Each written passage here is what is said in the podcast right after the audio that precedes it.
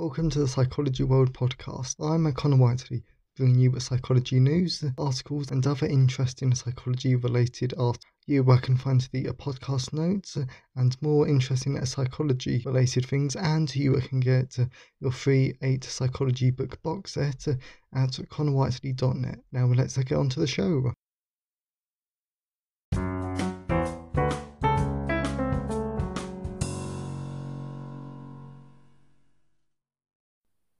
Hello, everyone, and welcome to episode 56 of the Psychology World podcast with me, Connor Whiteley. And today's episode is on Should psychologists be able to prescribe medication to patients?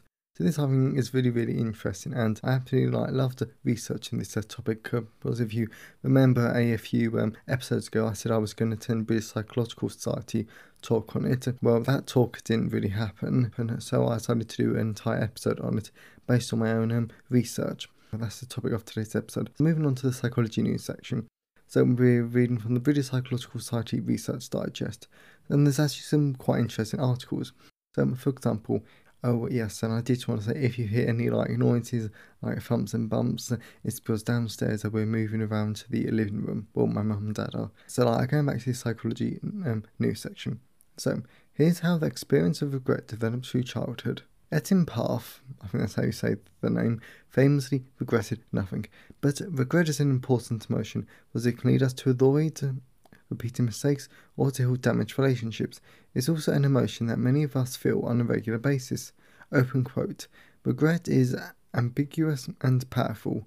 Close quote writes uh, Therese McCormack at Queen's University Belfast and colleagues in a new paper published in Current Directions in Psychological Science, open quote, it is one of the most frequently mentioned emotions in conversation and affects a huge variety of everyday choices, close quote.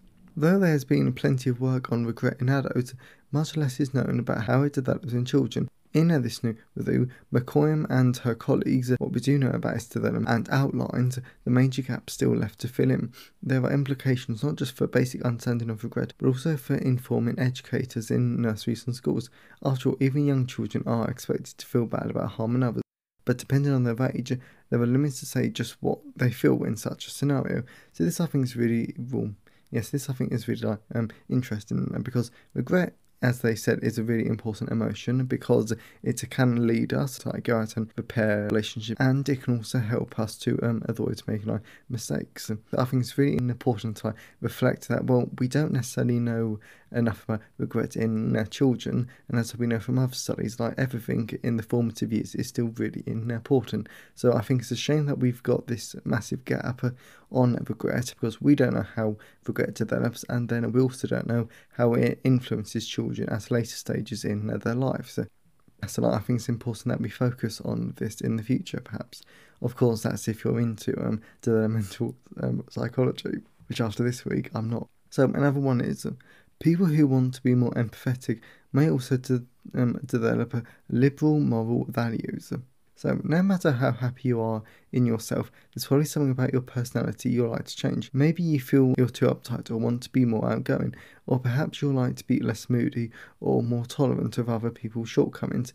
It's likely that a change in personality will have some kind of social consequence, whether that's in your relationship with your spouse or your abilities to get with your colleagues, but it might also affect which moral values you hold important. An EPA finds that a growth in one area, empathy, was associated with a shift in morals um, foundation for a more classically liberal style of acting.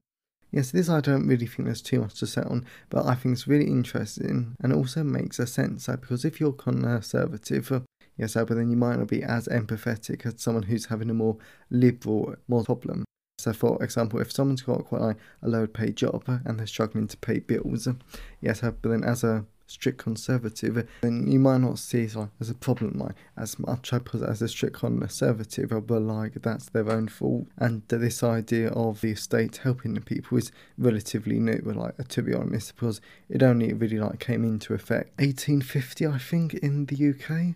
I'm pretty sure that's about right, but even then it was it was pretty conservative. It was just like we give you like um, a tiny bit of uh, money uh, to like help you out.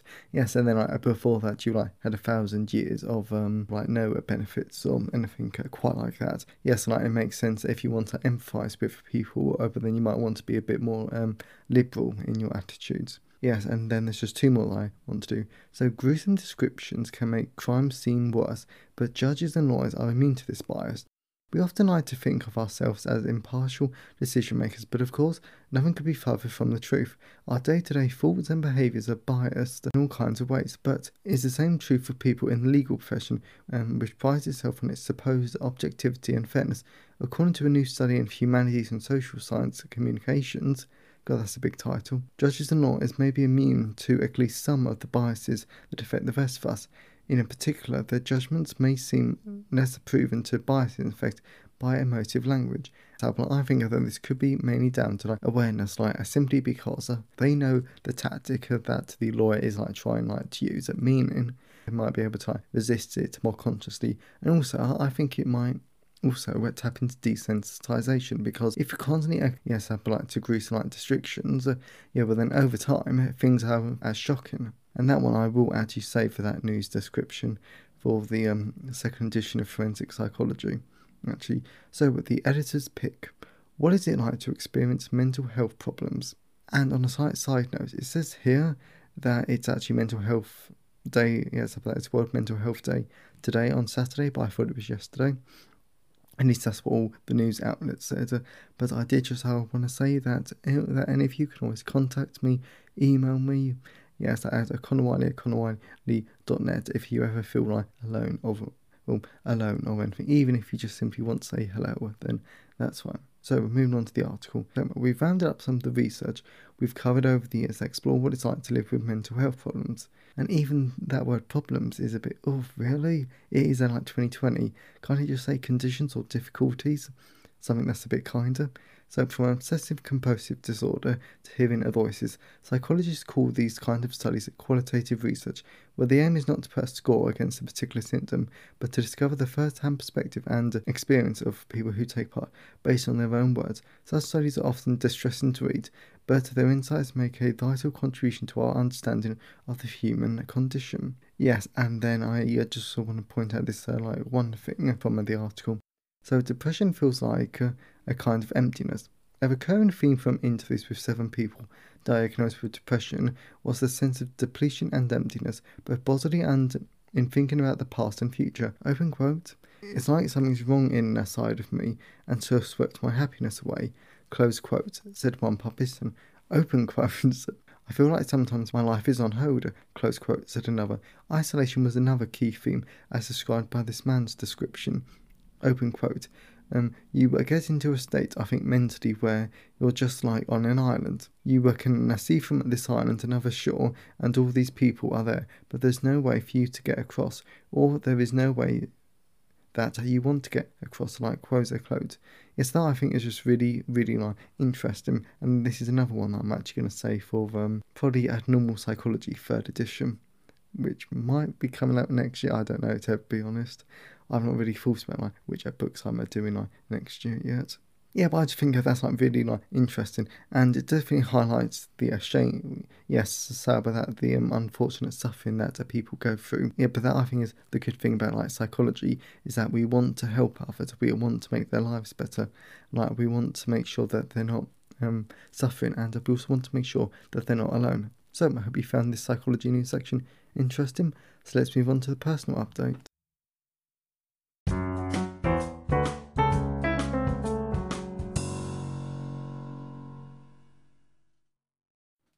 So we're moving on to the personal update. Yes, like this week was my first week at Baccalaureate University, and it's really nice to get back into like proper like um psychology with uh, proper lectures. And I just and I think it's just I think it's just, just like great. Like to be honest, because I've had some really good lectures. So overall, like, I'm settling back in. Like okay, Oh, but I do have to admit, child development is, is still not one of my favourite topics because I because I had to go through the modern theories like this week and it was just, yep, okay then, yep, there's this theory, there's that theory, and one of them sounded so weird. It was like I, I forget the name of the theory, but it was something along it was something along the lines of children are born with theories about the world. Okay, which I was a bit really. And then what a child does is as they're learning, as they're exploring the world, they're constantly um, testing their theories, and they're basically everything was to do with their theories, which I understand the logic behind it. I'm just not, I'm just not sure if I like the theory itself. So I don't know. There's definitely some interesting theories about, which I thought was which I thought was quite um, interesting. Or plus, I actually got introduced to my statistics. Um, uh, well, um, yeah, well, like one of my um, statistics practicals, uh, and it's a thematic analysis, which I definitely think I'll mention on, on the podcast in the future. Simply because I think it's really like interesting because it's how you do a proper like thematic analysis, like which is when you look for themes in dialogues and like transcripts, which I think would be quite interesting. And there's different ways of coding it.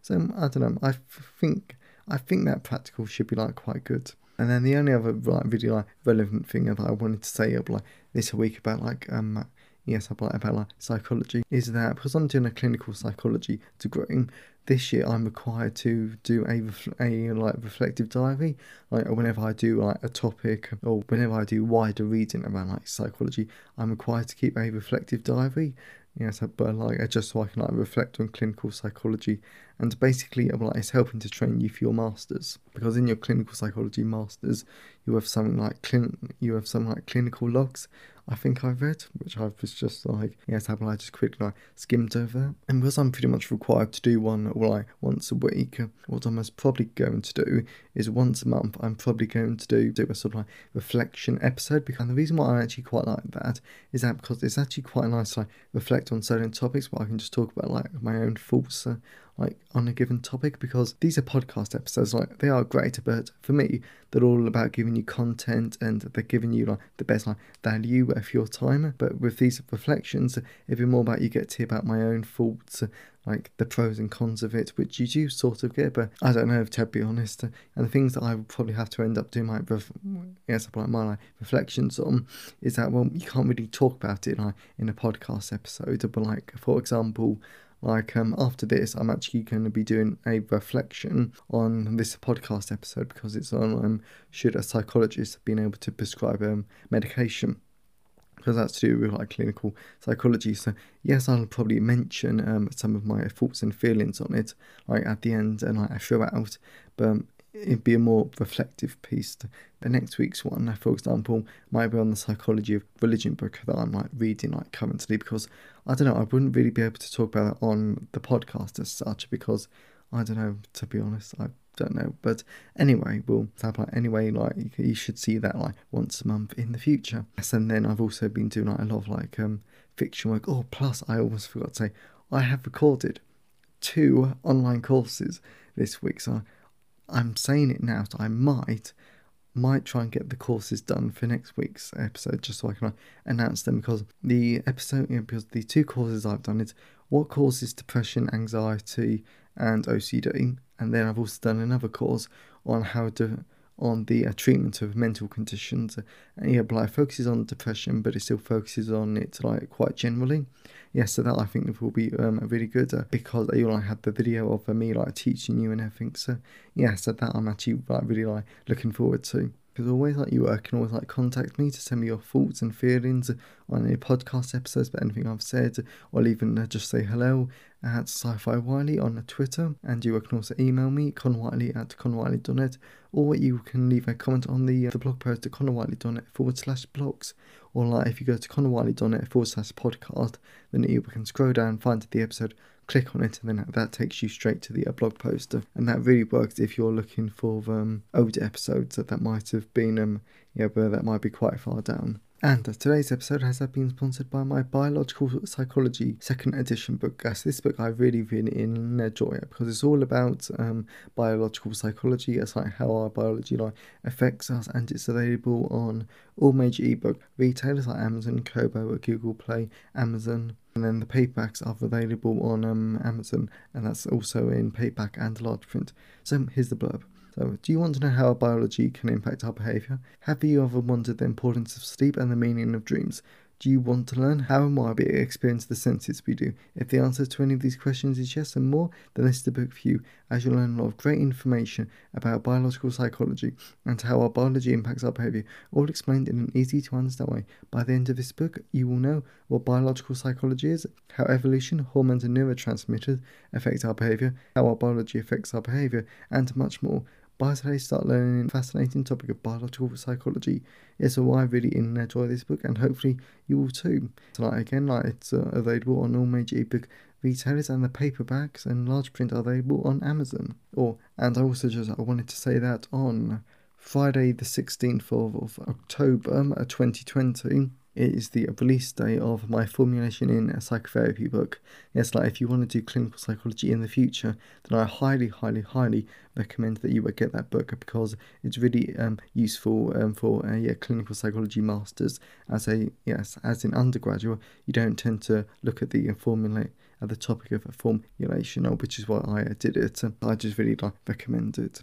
Yes, and uh, the price will increase to $4.99 on Friday. So, ideally, like if you want to buy it, then uh, try and get it before um, Friday, the 16th of October 2020. So, that's enough for the personal update. Let's move on to the content part of today's episode.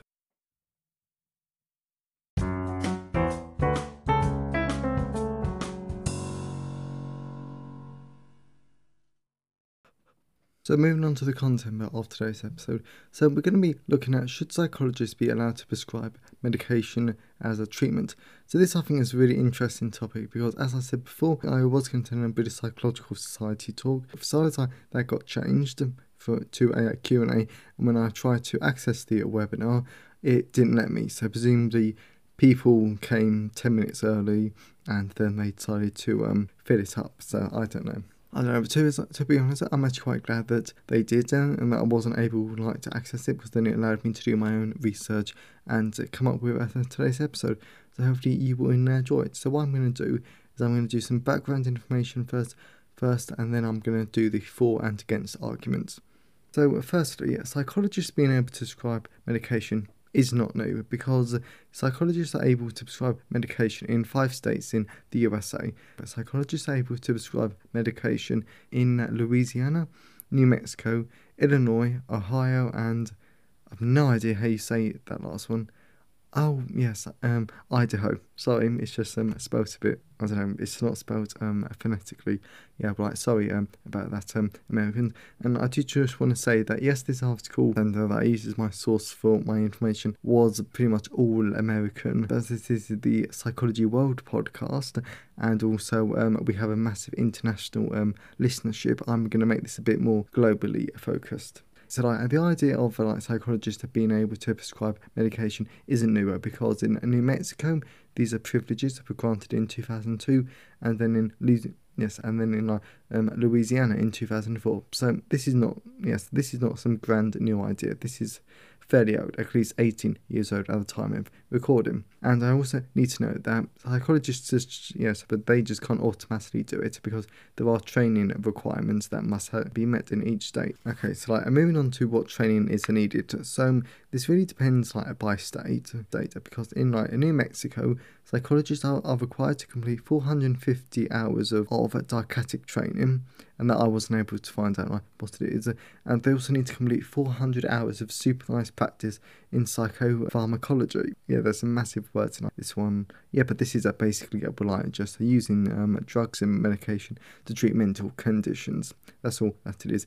And then in uh, Louisiana, yes, how about psychologists need to complete a postdoctoral master's degree in clinical psychopharmacology. So this is just an extra degree.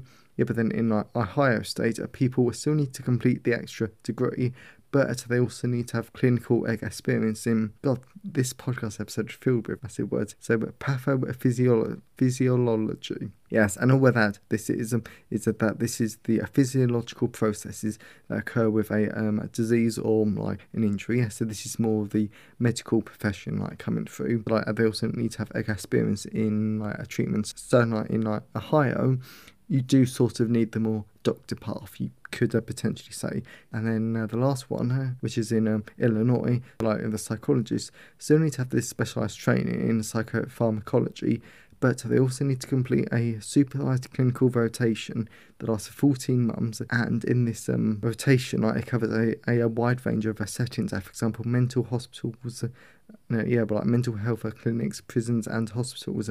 And this is really um, common uh, to how the UK clinical psychology doctorate works.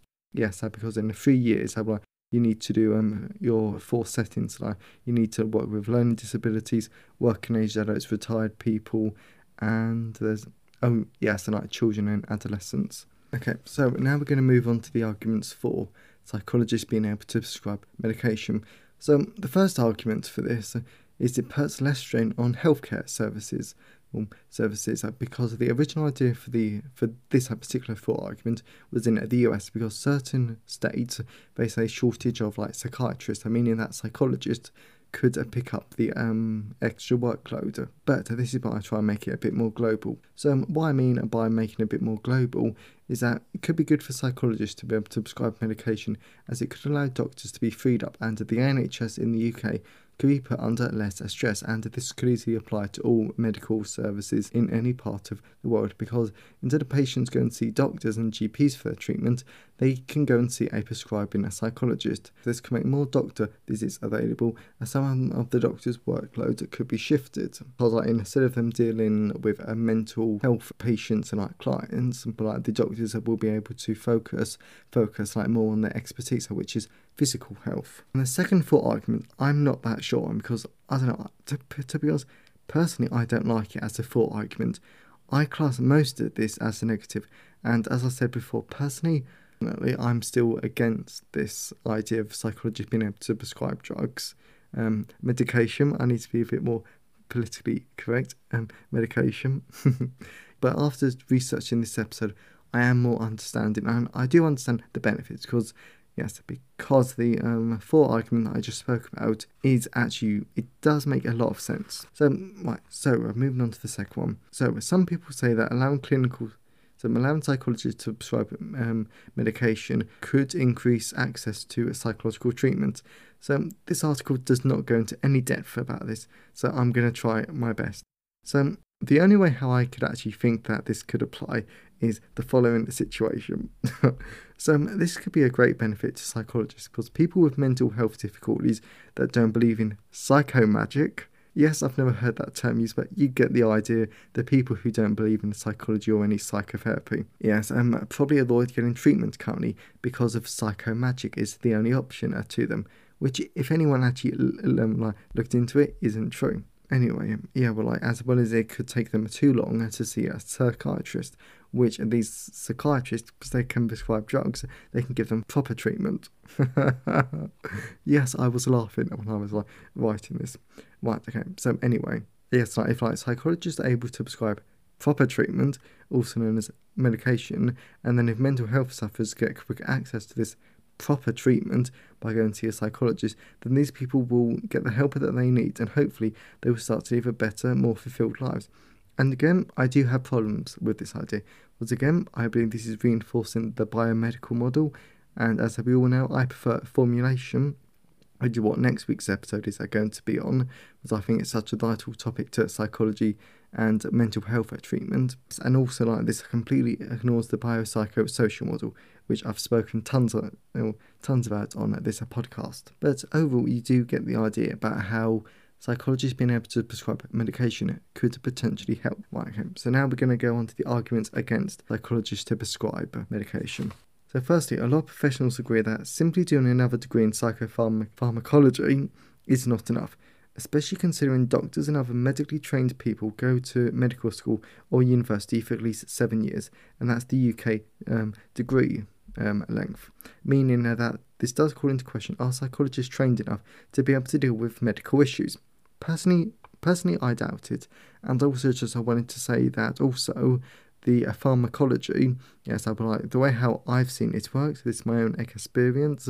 Well, experience. Don't take me at my word. Uh, that my word about this because again, I don't do um, biomedical science or yes, that or the pharmacology. But the way how I've heard it works is that you do a, a three-year bachelor's degree in uh, biological science, and then you do your um, uh, pharmacology on uh, top of. it. Okay, and this paragraph, I fully admit, I did try to word this quite carefully, but hopefully you get the idea. So um, another thing though is that it's no different for a psychiatrist trying to deal with a mental health problem exclusively using psychology and not psychiatry, as psychiatrists are mainly trained in psychi- in psychiatry and and the biomedical model because they're pretty much doctors Yes, because like psychiatrists are pretty much trained as doctors first, and then they go into the mental health specialization. Specialization, like whereas the like um, psychologists have a better understanding and the mind and the human behavior. As uh, this is what psychologists have been trained in exclusively.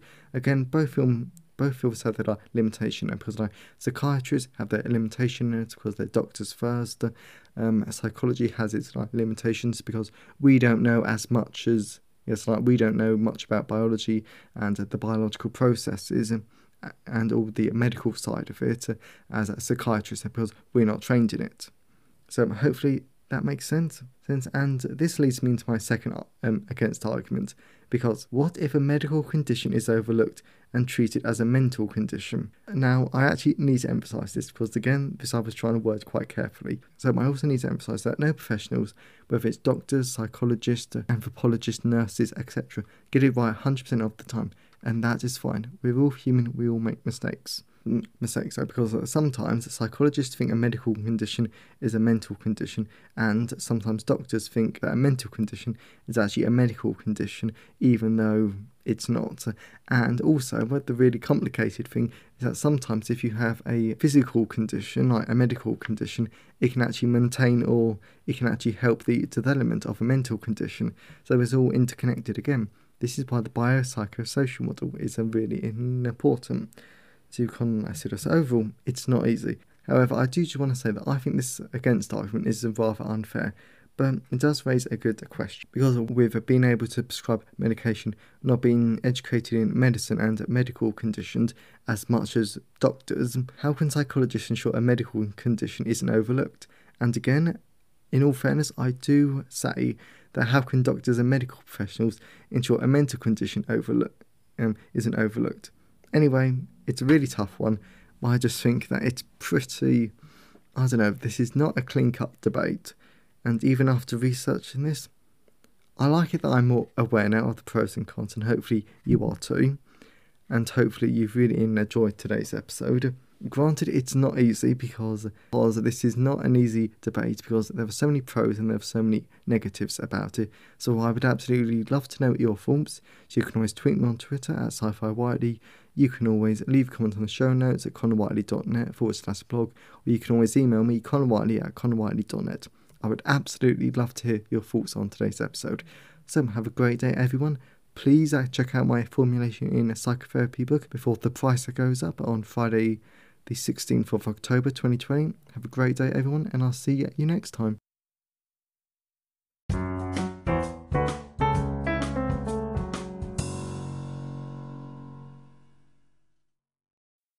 Thanks for listening today. I hope you enjoyed it.